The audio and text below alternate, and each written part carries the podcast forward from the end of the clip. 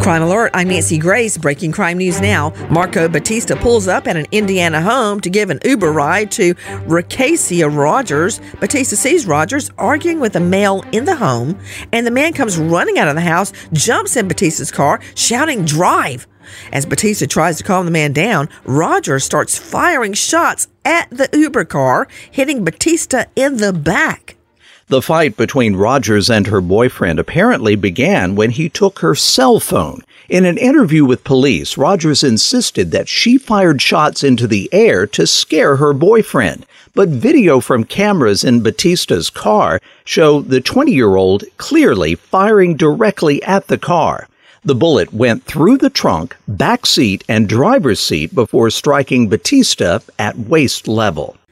Batista flees the scene before calling 911. He's taken to the hospital for a gunshot wound, expected to recover. Rogers, 20, who was aiming for her boyfriend, or should I say ex boyfriend, now booked on ag battery. A man has been arraigned on two charges following the discovery of three men bound, gagged, and then shot in the head before their bodies were dumped in two places in Ohio last week, and authorities now allege there was a fourth potential victim. Sydney Sumner is with Crime Online.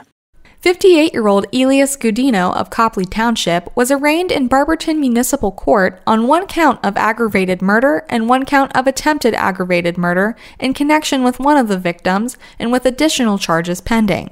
He was ordered held without bail pending his next court appearance. Authorities say two bodies were found in a wooded area near Interstate 77 in Akron, and the third was found shortly afterward in a ditch about two miles away in Copley Township.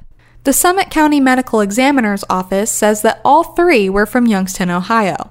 The office identified the two victims found in Akron as 25 year old Enmer Reyes and 31 year old Victor Varela Rodriguez. The victim found in Copley Township was identified as 35 year old Domingo Castillo Reyes. Officials say the slayings are believed to be related and that Copley and Akron detectives are investigating them together. More crime and justice news after this.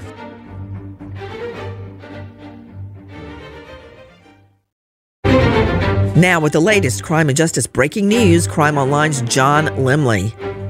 The family of a Mississippi man whose dismembered body was found in November say his newly released autopsy report shows he was murdered, and they're calling for a federal investigation into the case. 25 year old Rasheem Carter was last seen October 2nd at a hotel in Laurel. On November 2nd, his decomposing body was found in a wooded area about 21 miles away in Taylorsville. At a news conference alongside Carter's family, prominent civil rights attorney Ben Crump said the Justice Department should take up the case after local police said they had no reason to believe the man's death was the result of foul play. One thing is for certain this was not a natural death.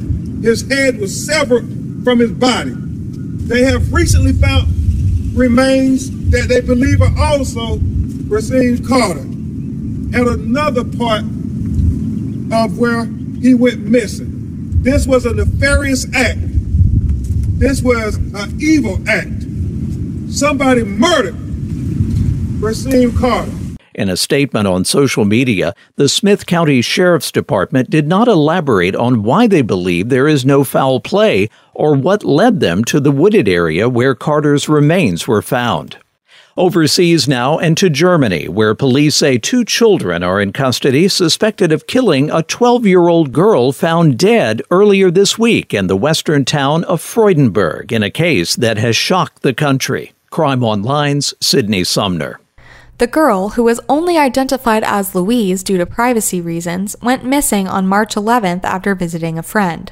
She was found stabbed to death the next day in a forest near a former railroad station after a massive police search. Police say the two suspects, who are only 12 and 13 years old, confessed to the killing. Citing the age of the suspects, officials refused to give any further details on their identity, gender, motive, or whether they knew the victim from school. The two children are below the age of criminal responsibility, which is 14 in Germany. They were therefore not arrested but taken into custody of a youth welfare office. Police said the victim had several stab wounds and died of blood loss. The governor of the state of North Rhine Westphalia, where Freudenberg is located, said he was appalled by the killing. He promised that the authorities would do everything in their power to shed light on the reasons and circumstances of the crime. Ten more people have been charged in connection with a scheme to steal more than $250 million from a federal program designed to provide meals to low income children in Minnesota. A total of 60 people have now been charged in the conspiracy, in which authorities say a group of people took advantage of rules that were relaxed during the COVID 19 pandemic and falsely claimed that they were providing food to children. Minnesota U.S. Attorney Andy Luger said in September that the conspiracy was the largest pandemic related fraud scheme to date. At a news conference, Luger said six people have pleaded guilty so far, and more information is coming about who organized the scheme. At the center of the plot, the indictments allege was a Minnesota nonprofit called Feeding Our Future. Prosecutors say just a fraction of the money went toward feeding kids, with the rest laundered through shell companies and spent on property, luxury cars, and travel. For the latest crime and justice news, go to crimeonline.com. With this crime alert, I'm Nancy Grace.